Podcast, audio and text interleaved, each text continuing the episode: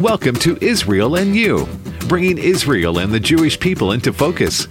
Our host is Aaron David Free, president of Israel Team Advocates International.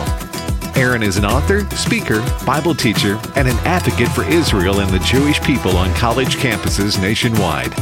This is Israel and You. Hey, welcome to Israel and You. Israel and You is the radio ministry of Israel Team Advocates International. We're turning the tide of the growing anti Israel theology on evangelical college campuses. And I personally am a Zionist. What is that? The belief that God of Israel is regathering the Jewish people from the four corners of the earth and bringing them back to their own land. And there is a rising tide of evangelical anti Zionism that believes the regathering of the Jewish people back to the land of Israel in the beginning of the 1800s is a political racist movement. Former President Jimmy Carter, an evangelical Christian, has likened the modern state of Israel to the former apartheid South Africa. The evangelical anti Zionists teach replacement theology, which believes that God has rejected the Jewish people. All the promises designed and designated for the Jews now belong to the Gentile church. The Abrahamic covenant that God made with Abraham and his descendants has been nullified and rejected.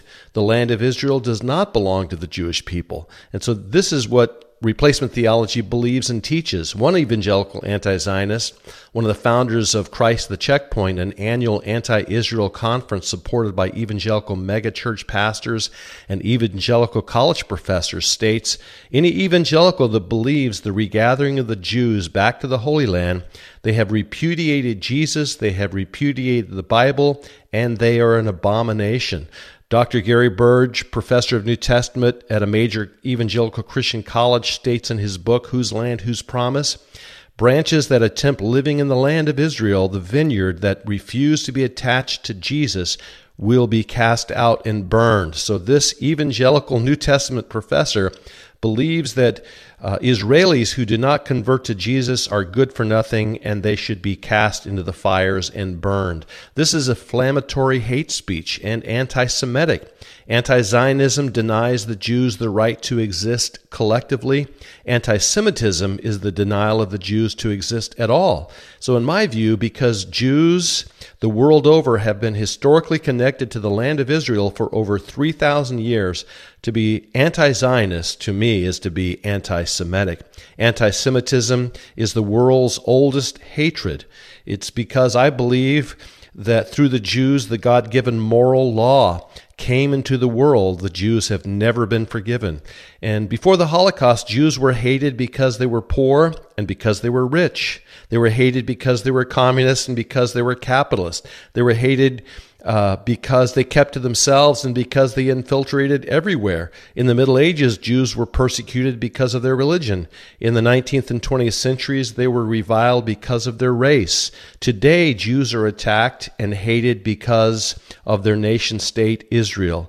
Denying Jews the right of self determination in their own land is the new anti Semitism. For centuries, anti Semites have justified their hatred of the Jews. In the Middle Ages, it was religion. During the Holocaust, it was science and the study of race. Jews were seen as not even a part of the human race, and so they were exterminated by uh, the Germans. Today, it's human rights. And whenever you hear people proclaim that Jews are not supporting human rights, you are hearing the new anti Semitism.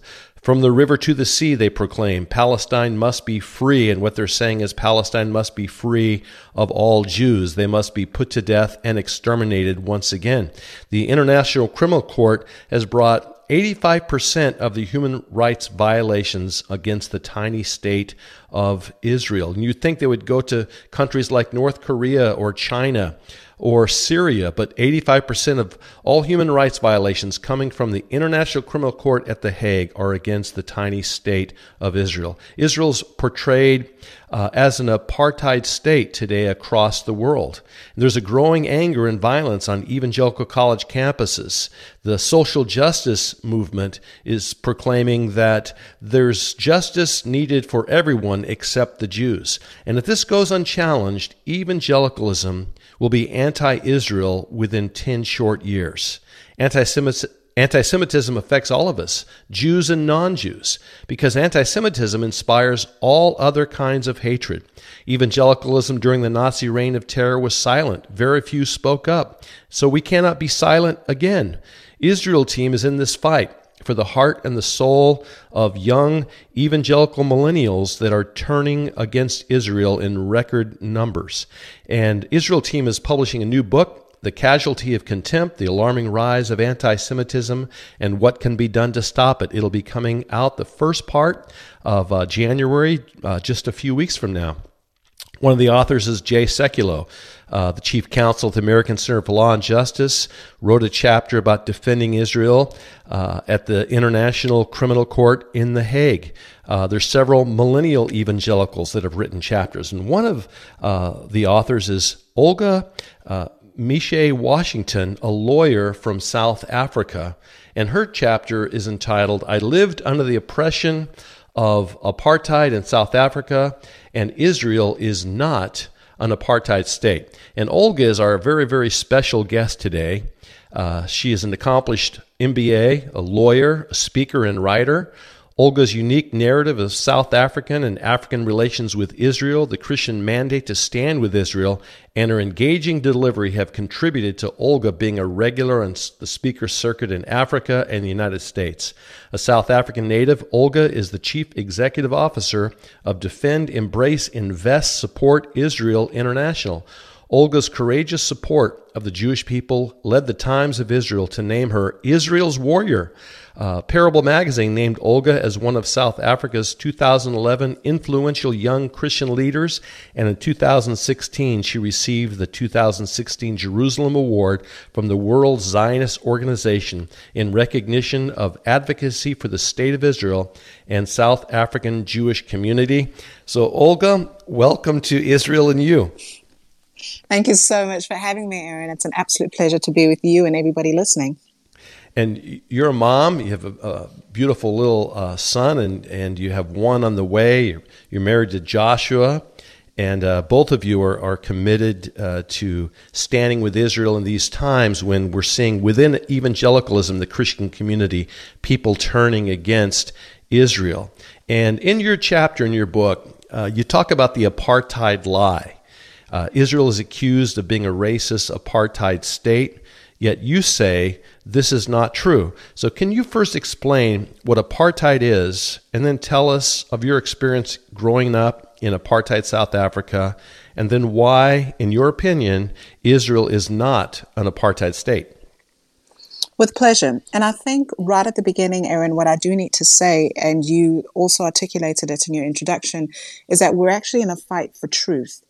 Um, hmm. One of the weapons that the enemy uses, and one of the weapons that we're seeing more and more today, even within the church, is how terms have been misused, how their definitions no longer are true to what it is. And so we use buzzwords, and people grasp onto these buzzwords having no understanding as to what they actually mean.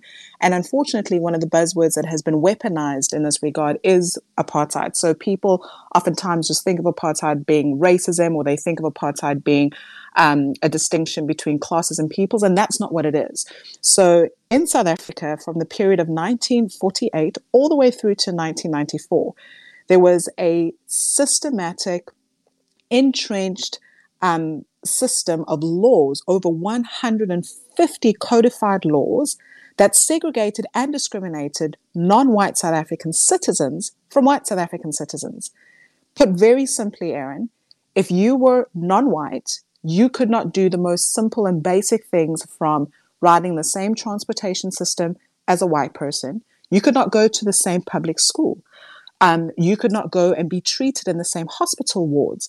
My father, who is now a member of parliament of the South African parliament, and he's been there for over 20 years, he could not be a member of parliament. Black people were disenfranchised. Now, remember, black citizens of South Africa were disenfranchised. We did not have the right to vote we could only live in certain areas of the country. Imagine having your homeland, or rather your um, your your ancestors, your grandparents have worked very hard to take care of a particular part of um, land in the country, and then by law, country the, the government decides actually, you know, we don't want you guys living here because we want to urbanize this. We think it's a good place for white people to live in. We're going to upend you. um, and we're going to put you in a particular place where you all, as Black people, need to live. And then also, if you want to travel from one part of the country to the other, you actually have to get written permission by government in order to freely move. So our movement as Black people was restricted. And the foundation for this, if you look at South Africa's laws, was purely because, from a skin perspective, from the color of what we looked like, from what our hair looked like, um, we were seen to be morally inferior. In my words, black people hadn't yet reached full development. I don't, I don't know whether they were thinking that maybe God was in a hurry and he just didn't like finish putting us together, but we were morally inferior. And so for that reason, we could only accomplish certain things in life. And those things that we were able to accomplish, and so the education system was deliberately, deliberately then um, put in place so that we could only do these things, and that was to be laborers, that was to be servants. How dare a black person dream of becoming a doctor or a lawyer or actually accomplishing something like that? And so we even had an inferior education system. Now, when I think of that, and look at that and, and experience that. I mean, I can tell you stories and maybe I'll share one or two um, growing up in apartheid South Africa and one looks at Israel. I've been to Israel over five times. Now, from the onset, let me say this, and it actually is ridiculous that we have to say it, but let's say it that Israel is not perfect, but show me any country in the world that is perfect. Israel has got racist pockets, but the racism is going to exist wherever you have people because that's part of the fallen nature of man in terms of how we treat each other. Now, if you look at Israel and you look at her laws, there is no law that says because you are Arab or because you are Jewish, you cannot go to this particular hospital or you cannot vote. I mean, we see that there are Arab representatives in the Knesset. Um, when I took young people on a tour to Israel, a couple of years ago, one of the things that astounded them was just as we had landed at Ben Gurion and we got into a bus, our tour guide was a Jew and our Arab and our driver was an Arab. And they were like, hold up, wait, this would have never been possible in South Africa. And so when we see how um, Jews of all different colors, and then also people of various ethnicities, as well as different religions who may not be Jews, actually living together in Israel, not being discriminated, receiving the same standard of education. I mean, even Hamas leaders are able to attain degrees in education at Israeli um, institutions, Israeli educational institutions. That wasn't available to us. We had to organize our own education systems. So it's a lie. So people need to first of all know what apartheid is, and I've summarized what it is. Um, it's a lie, and and it, it's actually an insult. It trivializes what we as South Africans went through. There would have not been a need for a struggle.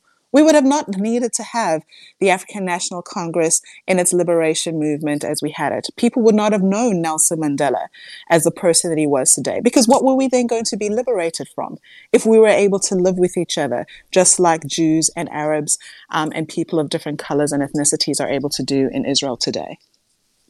Yeah, and I, I visited South Africa during apartheid. I was uh, invited to speak at a church that you and I are both familiar with, uh, Durban Christian Center in Durban. And that church was very instrumental in opening its doors to all people. And the pastor was thrown in jail several times. And I, I was invited to speak at that church. And and it was terrible. I mean, just the segregation of people and, and the pushing away of uh, black South Africans out of the white areas. But as you say, in Israel, there, there's total freedom. I mean, it's a country that uh, there's a million Arabs that live within the borders of Israel and that have the rights to vote, that have, you know, all the rights that Jews have. And so I mean, 25%, gonna, sorry to interrupt you, 25% of the Israeli population are Arabs. Exactly. So we're going to catch this on the, on the other side after the break. But if, if you would like to help us, Israel Team Advocates, you can go to our website, israelteam.org. And uh, if you'd like to receive this book that Olga uh, wrote a chapter in, it's called The, the uh, Casualty of Contempt, be coming out in just a few weeks. Go to our website, and for a donation this month and helping us to reach our goal, uh, we'll uh, send you this book as soon as it comes out, about the first week of January. We'll catch you on the other side.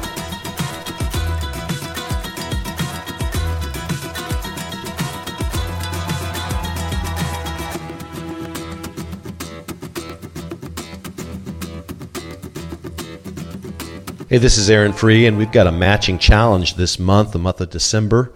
And you can double your giving to help Israel Team in our mission to turn the tide of the rising, alarming decline of uh, support for Israel on evangelical college campuses. You're giving dollar for dollar up to $28,000 of foundation has invested uh, in our mission.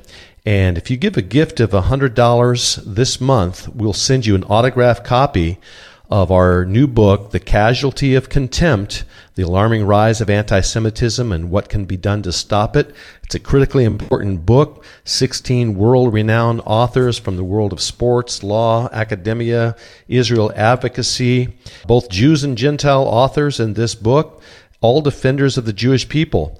Uh, some of the authors include Stuart Roth, who's on the program with us today from the American Center for Law and Justice, Jay Sekulow, Chief Counsel of the American Center for Law and Justice, Coach Bruce Pearl, coach of men's basketball at Auburn University, Coach Dale Brown, uh, Shaquille O'Neal's coach at LSU, Dr. Marlene Yahalom from Yad Vashem. And this month, if you'll go to israelteam.org, and go to the donate section. And for a gift of $100 or more, this foundation will match your giving dollar for dollar.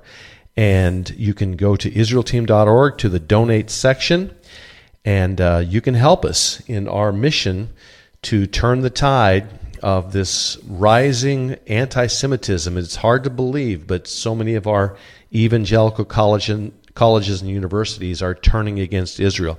So, this book uh, addresses this issue, and uh, it'll help uh, your students. You know, if you have students in your household that are wondering their role in God's restoration of Israel, this book will help them in that understanding. This is Israel and You, bringing Israel and the Jewish people into focus. Hey, great to be back with you, and we're here with Olga Meshoe uh, a lawyer from South Africa, now living in the United States, who is a, a warrior for the Jewish people and Israel. And uh, in your chapter in our book, The Casualty of Contempt, Olga, you talk about the League of Nations back in 1924 when they set the legal borders for the state of Israel and for all the states in, in the Middle East. Because there's such an argument today saying that Israel is on occupied land, they really don't believe, uh, belong in uh, the state of Israel. So you would highly disagree with that and, and tell us from a legal perspective why Israel has a right to the land. So, one of the things that's important in our fight for truth is actually to do research and homework and not just to look at what Dr. Google may say or Wikipedia may say. And as you say, um, one of the things that's a claim against the state of Israel is that it's occupying land and, and that the um, its existence on that piece of land is illegitimate. However, if we go all the way back, even before 1924, and we look at the 19, we look at 1920, um, this was soon after the fall of the Ottoman Empire. And we had, after World War One, nations come together and um, be like, all right, what are we now going to do that um, this empire has fallen and we have now got um, a mandate um, as, as the, the countries that have emerged as victors.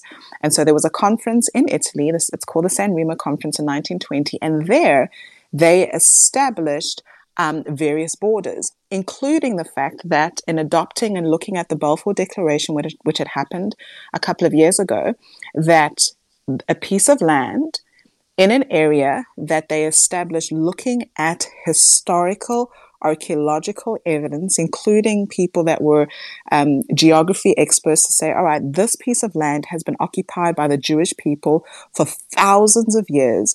They have a moral as well as cultural claim to this place.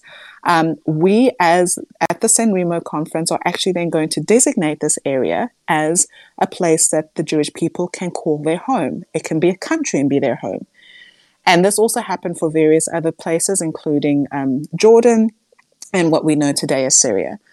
In 1924, the um, successor of the, as at the well, let me not say the successor. Well, At 1924, the, the League of Nations, whose um, later successor is the United Nations, reinforced this and gave legitimacy to what was adopted at the San Remo Convention. So let me say again, the San Remo Convention was a valid um, congregation of these countries. So there was legality with, with regards to what they said about Israel. This was re emphasized, reinforced, as well as adopted by the League of Nations in 1924. And then again, later in 1947, the United Nations looked at it and was like, yes, here is the here are the borders with regards to where Israel um, can establish a state for the Jewish people. And what's interesting, Aaron, is that not only did they then propose um, a a country or the borders for Israel as a state, they did it for the Arabs as well. So, with regards to the Arab people there, and I specifically use the term Arabs because the term Palestinians hadn't yet come into the picture. That's that's another lie that continues to be perpetuated. But nevertheless, so there was um, equal opportunity given to these two people to have uh, a state. The Jews said, "Okay, we're not." I mean, we would love more because what was proposed by the United Nations was actually um, less land than what was originally um, granted to them or given to them in expectation by the Balfour Declaration and the San Remo Conference. But they were like, fine, we'll take it. And the Arabs were like, nope, no, thank you, we don't want it. And so the establishment of Israel, when it was then declared as a as a um, state in 1948, was done on the premise of legitimate legal reasoning, as well as, if I can use the term, authority from um, other nations and from recognized bodies. And then also when um, Israel was adopted into the United Nations in 1949, it was again formally recognized as this is a state of Israel and these are the borders with regards to Israel. So it's very unfortunate that when people speak about there's no legitimacy, that Israel just on its own in a very white imperialistic manner decided that we are now going to possess this land. That's not what happened at all. It's amazing that you know after World War One that the, the, Ottoman Empire basically uh, controlled all of the Middle East, and so in the San Remo Treaty, they divided up this this huge swath of land into nation states, Israel being one of them. But what's amazing is all those other nations that were established in the San Remo Treaty back in you know 1920. Uh, we don't say of them, you have no right to exist. Only of the Jews that you don't have the right to exist in self determination within your own land. So, uh, Olga, how how did you get connected? You know, you're obviously a millennial evangelical, and your your dad is uh, former pastor, now a parliamentarian in, in uh, the government of South Africa. So, how did you, you know, growing up, how did you get connected to uh, a love of Israel? Um, very briefly, it's interesting. So you correct my dad. Not only was he a pastor, but he still is a pastor. He somehow God has given him the grace to do both the pastoral work as well as be a member of parliament. But Aaron, I I grew up in a household. I was a I call it a closet Zionist in the sense that I had an understanding of the Bible. We need to pray for the peace of Jerusalem, like the Book of Psalms tell us.